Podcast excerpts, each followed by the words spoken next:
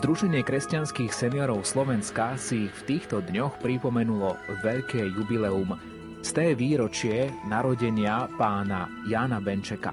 Čím je tento človek výnimočný, dozviete sa v ďalšom priebehu nášho vysielania dnešnej relácie zaostrené, ktorá sa práve teraz začína. Budeme sa v nej venovať nielen Združeniu kresťanských seniorov Slovenska, ale položíme si aj otázku, možno veľmi významnú pre mnohých seniorov u nás na Slovensku.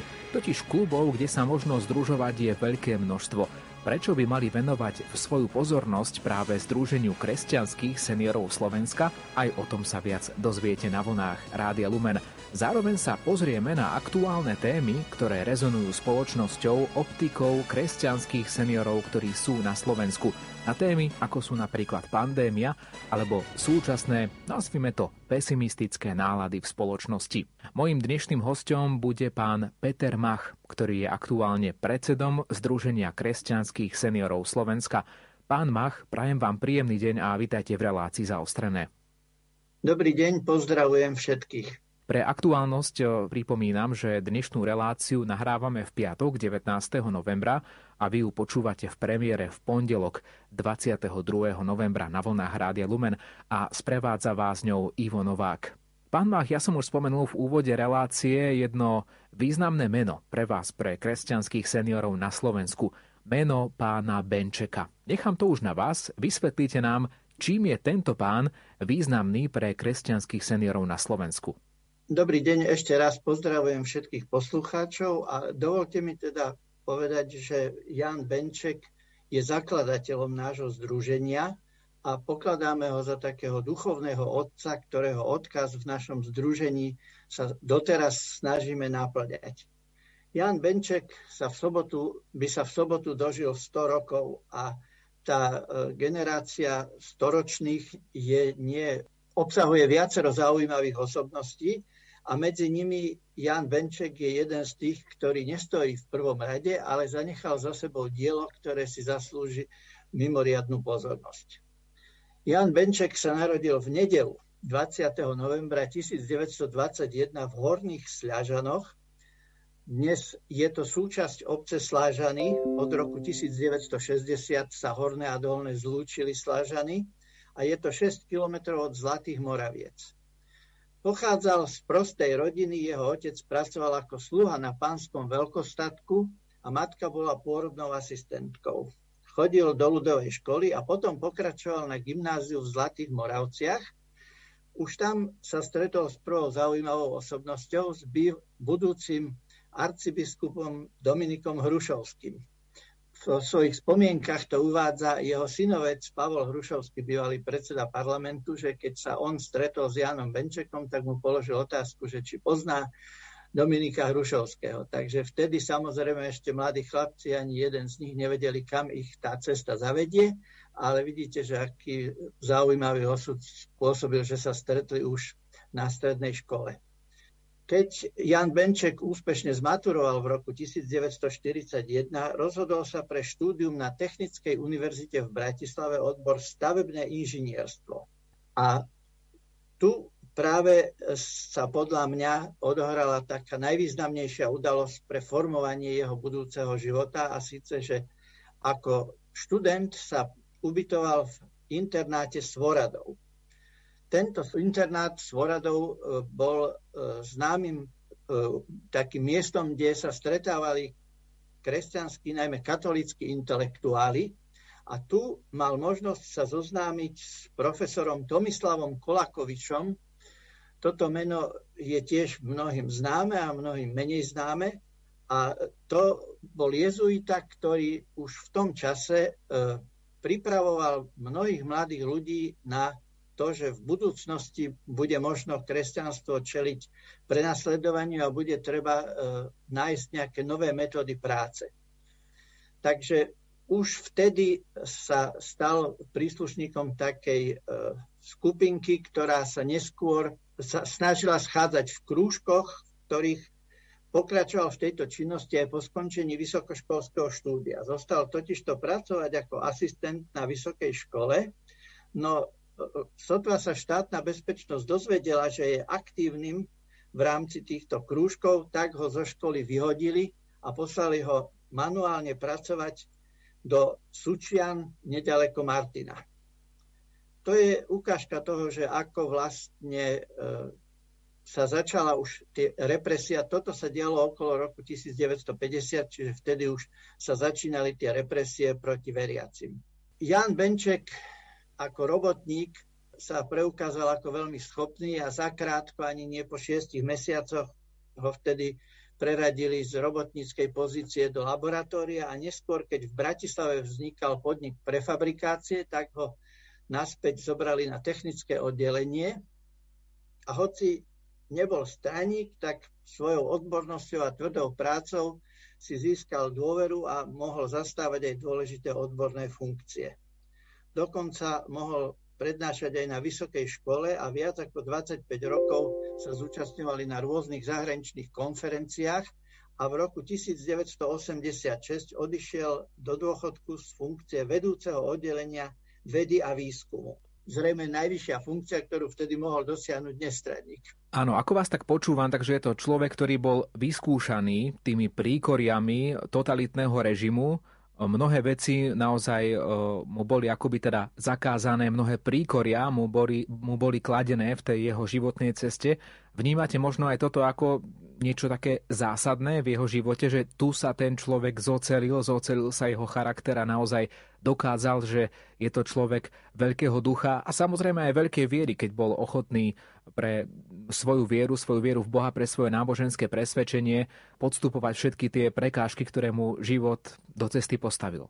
Áno, práve si myslím, že to je jedna z tých vecí, ktorú by som mimoriadne zdôraznil a on e, vedel, že kto je e, jeho pán a to mu sa potom odplatilo aj v tom, že sa nakoniec mu podarilo aj niektoré z tých e, vecí previesť do praktického života už po Nežnej revolúcii. Poďme aj k tomu teda, ako došlo vôbec k založeniu Združenia kresťanských seniorov Slovenska. Predpokladám, že pred revolúciou by bolo asi problematické o niečom takom vôbec hovoriť, možno aspoň uvažovať. Ako to bolo, povedzte nám.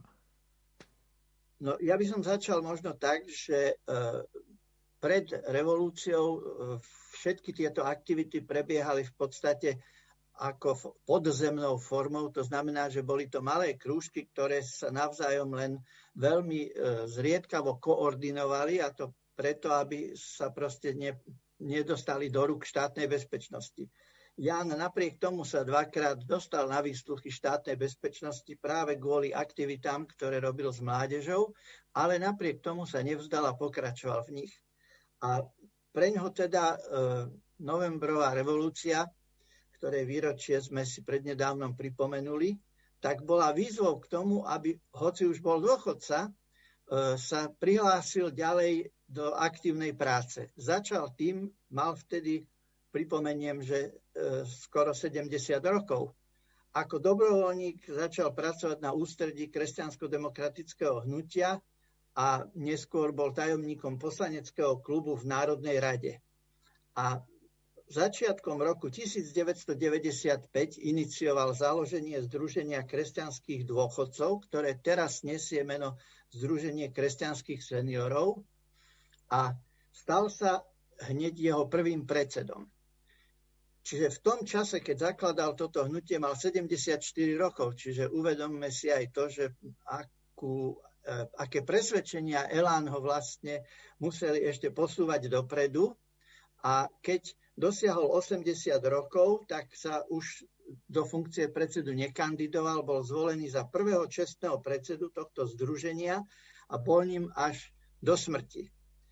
Ale popri tom, že teda založil alebo položil tie základy e, združenia na Slovensku, tak toto združenie doviedol do Európskej únie seniorov, ktorá práve v tom čase vznikala a bol zvolený v roku 1995 za jej jedného z podpredsedov, čiže to bola mimoriadne významná funkcia v rámci Európy. Uvedomme si, že vtedy ešte nebolo Slovensko súčasťou Európskej únie. A túto funkciu zastával tiež až do roku 2001 a aj vďaka tomu, že e, vynikajúco vedel po nemecky a tí, ktorí zakladali Európsku úniu seniorov, boli najmä v Rakúsku a v Nemecku, čiže mal s nimi skvelé kontakty. Mnohých z nich priviedol aj na Slovensko a prvé akcie, ktoré naše združenie tu na Slovensku malo, bolo aj za účasti týchto zástupcov. Vy ste pred chvíľou spomenuli, pán Mach, že práve pán Benček zakladateľ Združenia kresťanských seniorov Slovenska, stál pri tom, že, že týchto seniorov doviedol aj do toho európskeho prostredia. Je to len nejaká proforma záležitosť, nejaká reprezentatívna vec, alebo naozaj aj tí naši seniory na tej nadnárodnej úrovni sa dostávajú k riešeniu nejakých závažných tém. Ako to funguje?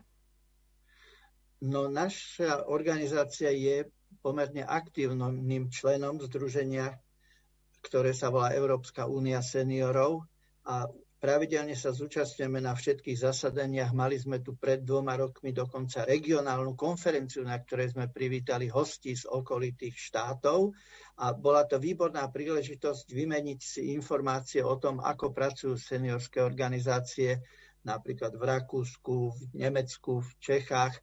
A e, je to aj pre nás zdroj informácií. A pokiaľ ide o to, aké problémy v súčasnosti na tej európskej úrovni sa riešia, tak chcel by som povedať, že predovšetkým je to otázky týkajúce sa zdravotníctva, pretože tam tie problémy, ktoré vyvolala pandémia, sú naozaj naliehavé. A druhá veľmi zaujímavá téma je otázka digitálnej gramotnosti, ktorá zasa súvisí s tým, že čím ďalej, tým viac sa celoeurópsky a aj u nás na našej národnej úrovni posúva vlastne e, všetko dianie do digitálneho priestoru a že ten, kto nie je schopný sa v tomto digitálnom priestore posky- pohybovať, sa stáva ako keby občanom druhej kategórie, že nemá taký prístup ku niektorým dobrám, ktoré sa týmto spôsobom poskytujú. Však sme to zažili pri prihlasovaní na očkovanie. Takže aj Európska únia seniorov, aj naše združenie zdôrazňuje to, že je potrebné hľadať spôsoby, ako e, seniorom otvoriť túto 13. komnatu, ako zdokonaliť ich doterajšie schopnosti, ako im sprístupniť všetky tie veci, ktoré sú už dnes len v digitálnej forme prístupné. Samozrejme, že my počítame aj s tým, že zostane istá časť ľudí, ktorá už jednoducho nebude vedieť sa k tomu dostať, ale tam by sme chceli zabezpečiť, aby mali asistentov, ktorí im dokážu toto sprostredkovať. Hovorí Peter Mach, predseda Združenia kresťanských seniorov Slovenska. O chvíľu po krátkej hudobnej prestávke sa s ním porozprávame aj o tom, aký význam má pre seniorov byť členom Združenia kresťanských seniorov v našej krajine.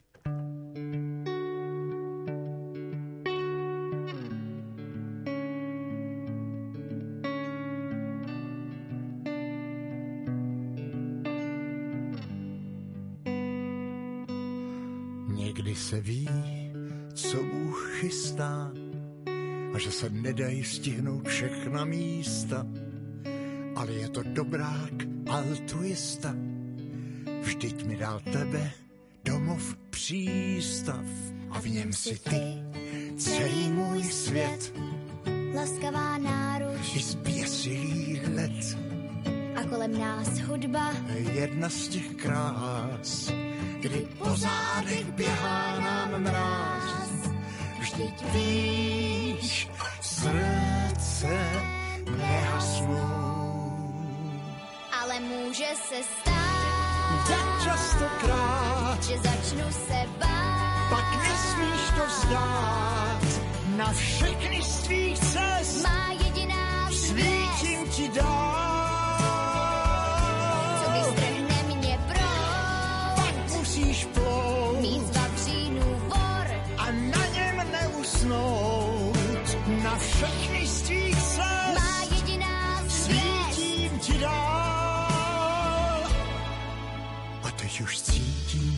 Sprintuje čas. Ještě než usnu, chci slyšet tvůj hlas. A zůstane věčných i těch pár chvil, kdy zpívala ze všech svých sil. Že kořínek tvůj je tuhý jak kmen.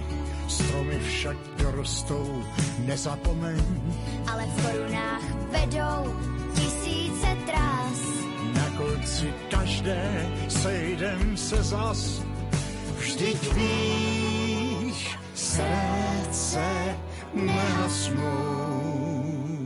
Ale může se stát, Jak častokrát, že začnu se bát. pak nesmíš to vzdát. Na všechny z tvých cest Má jediná svět, svítím ti dál.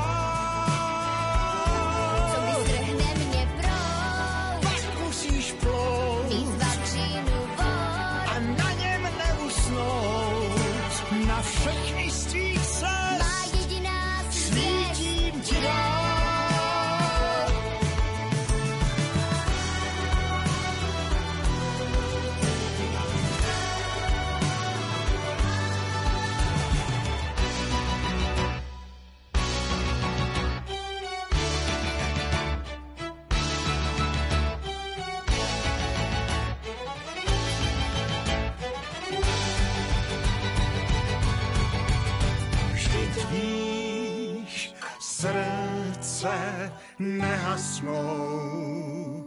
Ale může se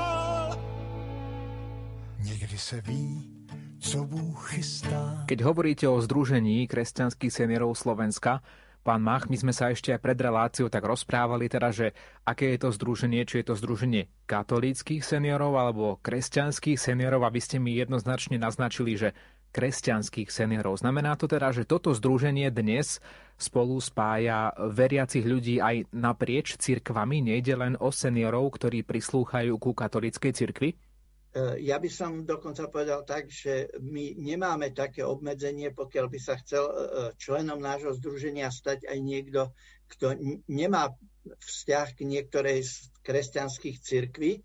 Je pravda, že väčšina našich členov sú katolíci, ale máme medzi našimi členmi aj medzi funkcionármi, aj evanielikov a tešíme sa z toho, že spoločne môžeme si naplňať ten cieľ, ktorým je, že spájať seniorov a ukazovať ich prostredníctvom Slovensku aj to, že tie morálne a ideové zásady, ktoré e, sú súčasťou nášho náboženského presvedčenia, sa dajú aj prakticky žiť. Združenie kresťanských seniorov dnes funguje ako jedna z možností pre seniorov na Slovensku, totiž sú rôzne spolky, či už možno na tej farskej úrovni, obecnej úrovni, alebo aj na medzinárodnej, ako ste naznačili, alebo na národnej úrovni, takže nie ste jediná organizácia, ktorá združuje seniorov. Prečo by možno seniori, ktorí mnohí aj počúvajú Rádio Lumen, mali mať záujem o Združenie kresťanských seniorov Slovenska? Je to tak, že na Slovensku v podstate fungujú len dve celoštátne organizácie seniorov. Je mnoho seniorských organizácií, ktoré pôsobia na lokálnej úrovni. A my ako Združenie kresťanských seniorov ponúkame predovšetkým e, našim členom to, že popri všetkých ostatných aktivitách a iniciatívach, ktoré aj ostatné združenia robia, tak my máme osobitnú časť našej pozornosti venovanej aj tomu, aby sme mohli sa venovať tej problematike týkajúcej sa napríklad púti, týkajúcej sa duchovný, duchovného vzdelávania. Čiže to je e, taká možnosť navyše, ktorá e, tým našim členom dáva ponuku, ktorá je najmä pre seniorov blízka tým, že už sa viac aj venujú tomu duchovnému svetu. Poďme sa teda spoločne pozrieť aj na to, ako dnes fungujú tieto jednotlivé združenia kresťanských seniorov Slovenska? Vy nie ste len teda nejaká štátna organizácia, viem, že vy máte aj rôzne tie regionálne bunky, nazvime to, v tých väčších mestách alebo nejakých väčších oblastiach. Kde teda všade ste? Ako by sme to mohli opísať? Združenie kresťanských seniorov má dva organizačné stupne a síce máme v miestach činnosti kluby kresťanských seniorov a potom máme tzv. územné centrá, ktoré pôsobia na úrovni krajov. tam, kde sa tá základná činnosť vyvíja, to sú naše kluby. Máme dnes zhruba 60 klubov po celom Slovensku a tam e, tie sú v podstate v jednotlivých obciach, ale máme aj také kluby, ktoré spájajú našich členov z niekoľkých obcí. Napríklad, keď jedna farnosť má niekoľko filiálok, tak máme takúto organizáciu. A naopak zase vo veľkých mestách, ako je Bratislava, máme viacero klubov podľa jednotlivých mestských častí tam sa vlastne odohráva ťažisko tej činnosti. Máme veľmi aktívne kluby, ktoré niektoré sa schádzajú dokonca každý týždeň, niektoré sa schádzajú mesačne a majú veľa rozličných zaujímavých akcií, ktorých hlavným cieľom je vlastne to dať príležitosť seniorom, aby sa stretli, aby si navzájom e, povedali, čo ich zaujíma, čo ich trápi, aby sa necítili osamelo. A potom na tej krajskej úrovni tam je vlastne úlohou koordinovať tie kluby v rámci jednotlivého kraja a prípadne organizovať také akcie, ktoré e, by pre tie jednotlivé kluby boli tak, že by to bolo nad ich sily, nechcem povedať, ale že povedzme, aby dali príležitosť na spoločne sa stretnúť napríklad na púti na Skalke alebo na Starých horách, alebo zorganizovať nejakú športovú súťaž, prípadne e, niečo iné, čo by e, zaujímalo seniorov z viacerých klubov. A na úrovni ústredia potom sa snažíme všetkým dokopy pomáhať tým, že im dávame nejaké rady, návody, organizujeme výmenu skúseností a zastupujeme seniorov v rámci rady vlády, ktorá má e, túto seniorskú problematiku na starosti. Ukončíme možno tento náš blok o fungovaní vášho Združenia kresťanských seniorov Slovenska tým, že či aj dnes sú aktívni súčasníci pána Benčeka. Neviem, či máte nejaké spomienky na neho, či vedia ho nejakým spôsobom charakterizovať, alebo či sú teda na neho nejaké, nejaké také tie spätné väzby ešte od súčasných členov Združenia kresťanských seniorov Slovenska z rôznych oblastí našej krajiny. No už e, treba si uvedomiť, že jeho rovesníci viac menej už ani nežijú, lebo však tých storočných členov máme dnes možno jedného, dvoch. Práve sme prednedávnom v Hlohovci jednej našej členke gratulovali a prednedávnom zase v starom meste v Bratislave. Ale spomedzi 80 ktorí si ešte na ňo veľmi dobre pamätajú, tak sme zozbierali viacero spomienok na to, akým spôsobom s koľkým elánom, s akým zanietením dokázal organizovať a zakladať organizácie pred tými 26 rokmi, keď naše združenie vznikalo. A pritom už vtedy patril medzi tých ľudí, ktorí boli vo vyššom veku, lebo však, ako som spomenul, mal vtedy už 74 rokov, keď naše združenie vznikalo. A ešte 6 rokov vlastne aktívne ho budoval do 80 a potom sa naďalej podielal na činnosti, ale nie už ako predseda. Našim dnešným hostom je pán Peter Mach, ktorý je predsedom Združenia kresťanských seniorov Slovenska. V tejto prvej časti našej dnešnej relácie sme sa zaoberali predovšetkým významným jubileom pre kresťanských seniorov na Slovensku, a to z té výročie narodenia pána Jána Benčeka, vôbec zakladateľa kresťanských seniorov Slovenska tohto združenia. V druhej časti našej relácie sa budeme venovať aj aktuálnym problémom. Zostaňte s nami.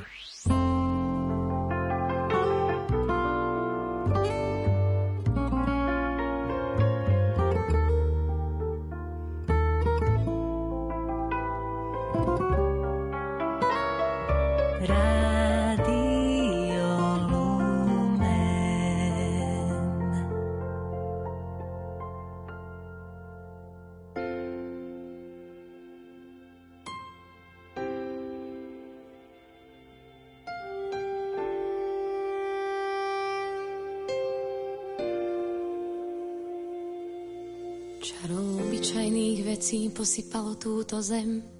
Po kúskoch si všetko zbieram len tak do šatky. Zaslúži si obdiv viac jak slávnych ľudí sieň. Úsmev krásnej tety s trhou so slivkami z vlastnej záhradky.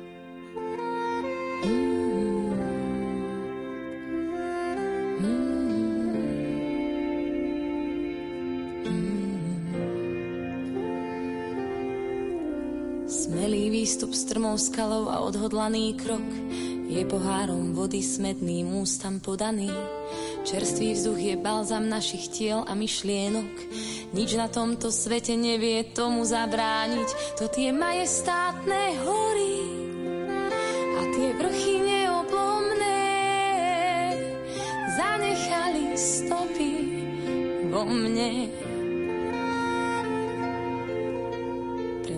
kvety s pivonkami koncert začína keď ich dievča od radosti vie vo veniec. Boh nám stvoril lúky, aby vôňu dali nám, daroval nám život, aby spoznali sme, čo je ľúbenie.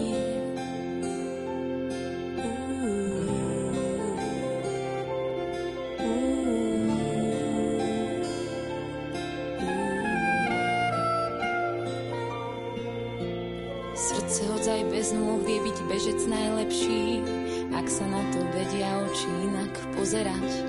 Slovo od priateľa ho veľa viac poteší, keď sa naša cesta chybným smerom uberá, to tie usmievavé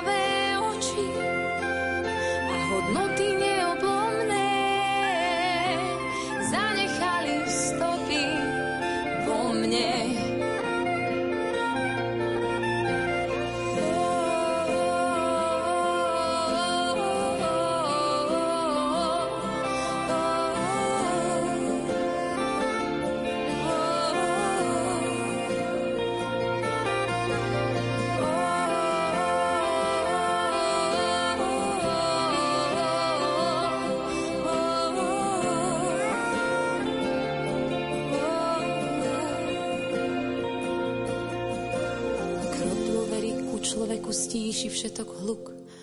Ustane aj búrka, ak je vždy na blízku brat.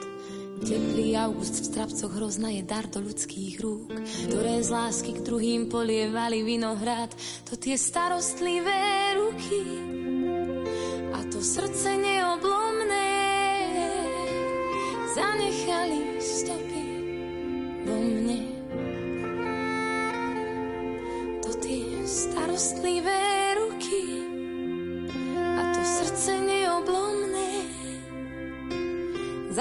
zanechali stopy, zanechali stopy, zanechali vo mne.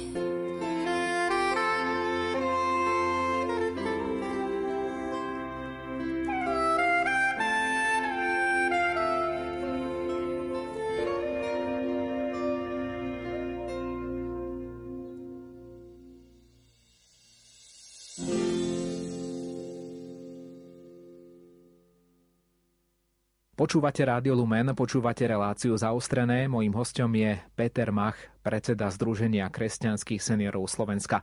Pán Mach, v tejto druhej časti dovolte teda, aby sme možno otvorili aj tie témy, ktoré tak trochu trápia aj našu krajinu a veľmi by ma zaujímalo, že aký je pohľad práve aj kresťanských seniorov na tieto veci. Začnime možno tým, čo je veľmi aktuálne a to je e, pandémia, ktorú aktuálne prežívame. Ja si pamätám, že v čase úvodu pandémie bolo aktívnych množstvo združení, ktoré pomáhali seniorom s nákupmi a podobne, aby sa títo chránili, aby nechodili zbytočne do obchodov, aby nechodili na miesta, kde sa schádza veľa ľudí.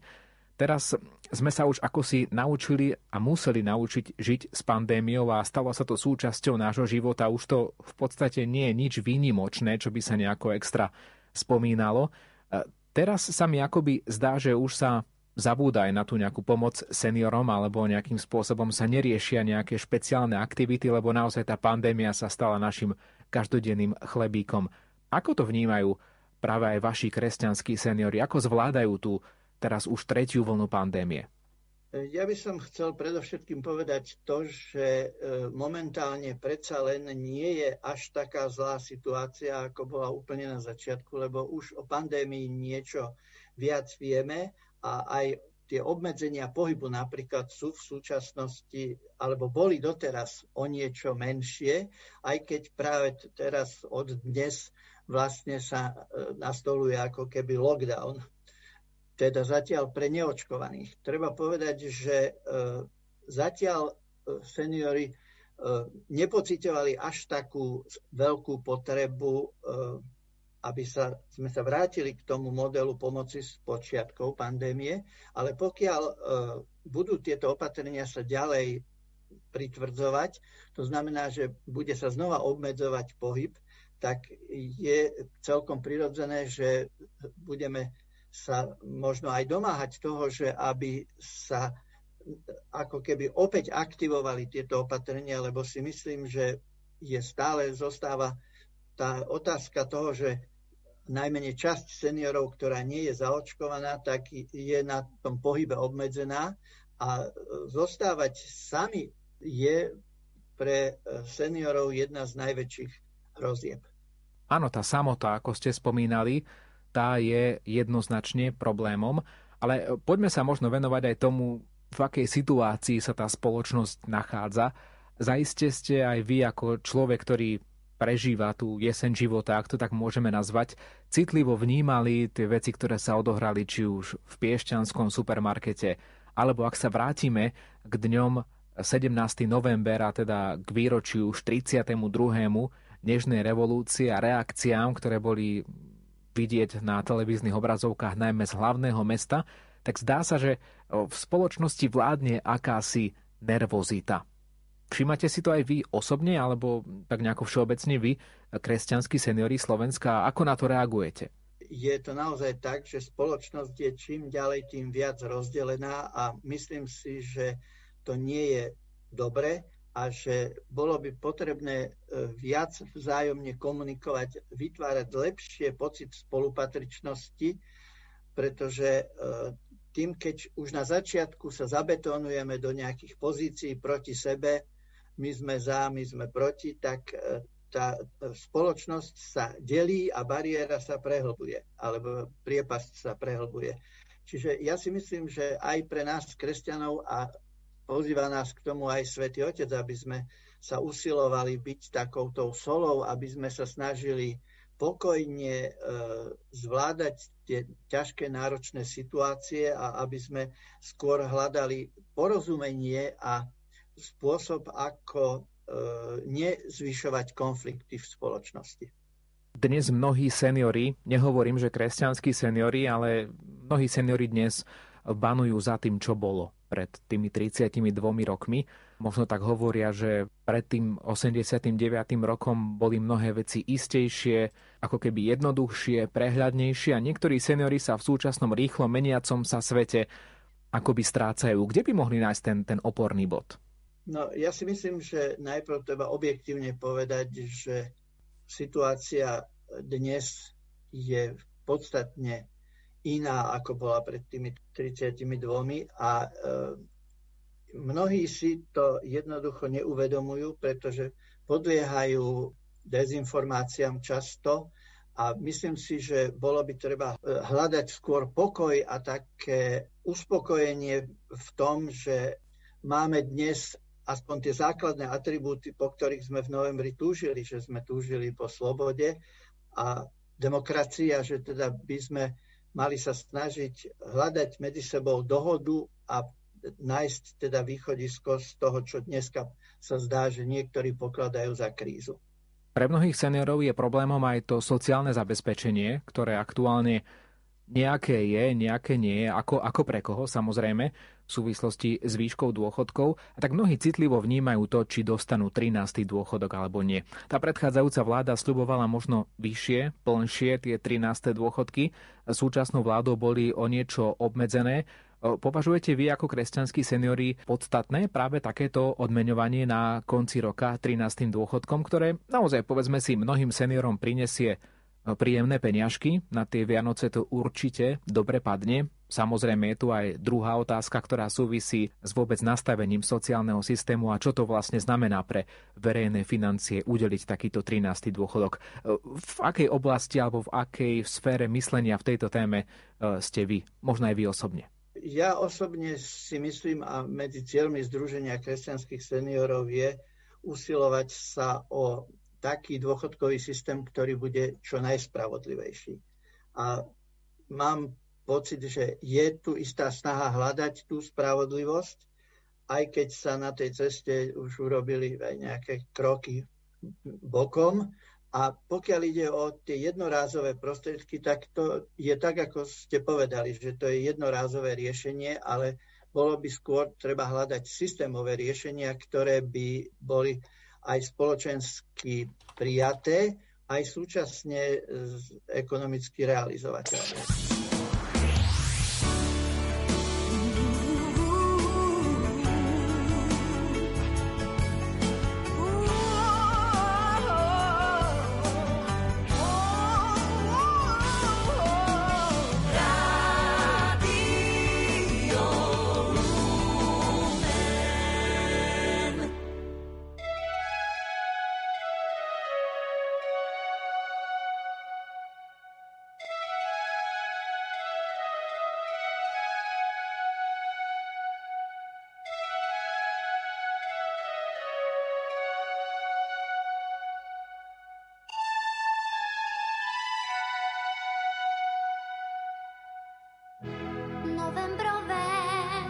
Pán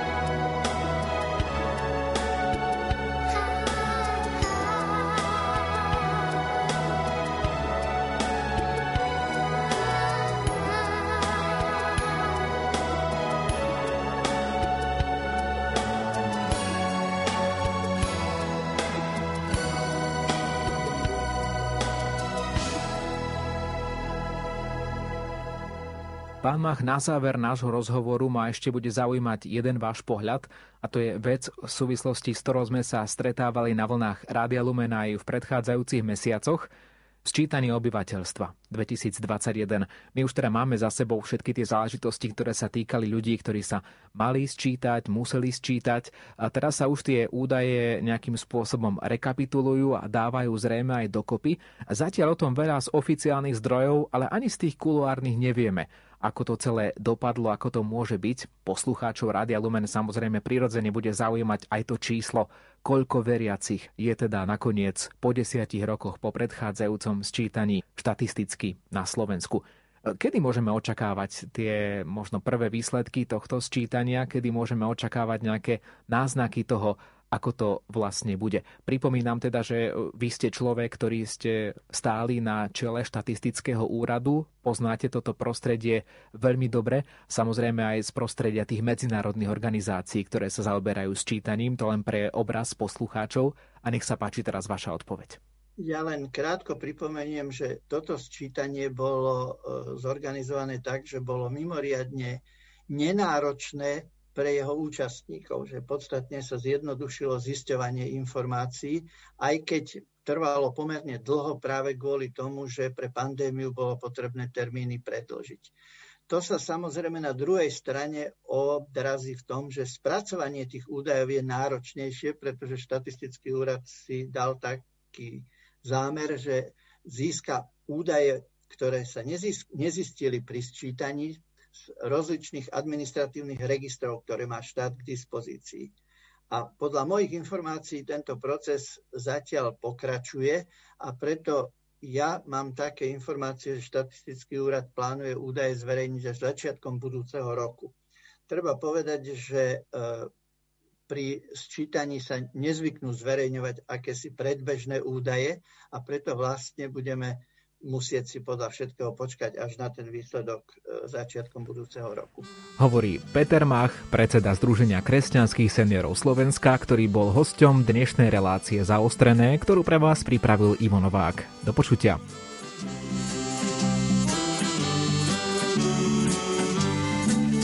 Tam, kde končí modřínovej les, usnul chlapík, sotva z koně slez Člověk těžko chápe, že tak klidně chrápe. La la la la la la la la la. Jenže tenhle chlap, ten by radši skáp, než si nechat vzít to svý právo snít. Jenže tenhle chlap tu svou túru denní jezdí čistě kvůli tomu svýmu snění jezdí na koníčku těch svých 200 mil, jen aby se řádně unavil. A pak chvilku, a pak chvilku, a pak chvilku, chvilku snil.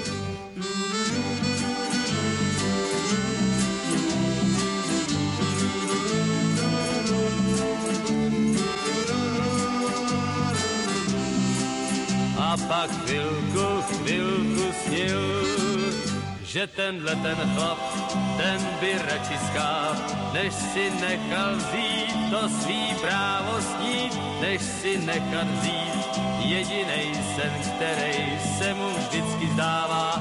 Od tý malý Mary jezdí na koníčku těch svých 200 mil, jen aby se řádně unavil a pak chvilku, a pak chvilku, a pak chvilku, chvilku snil.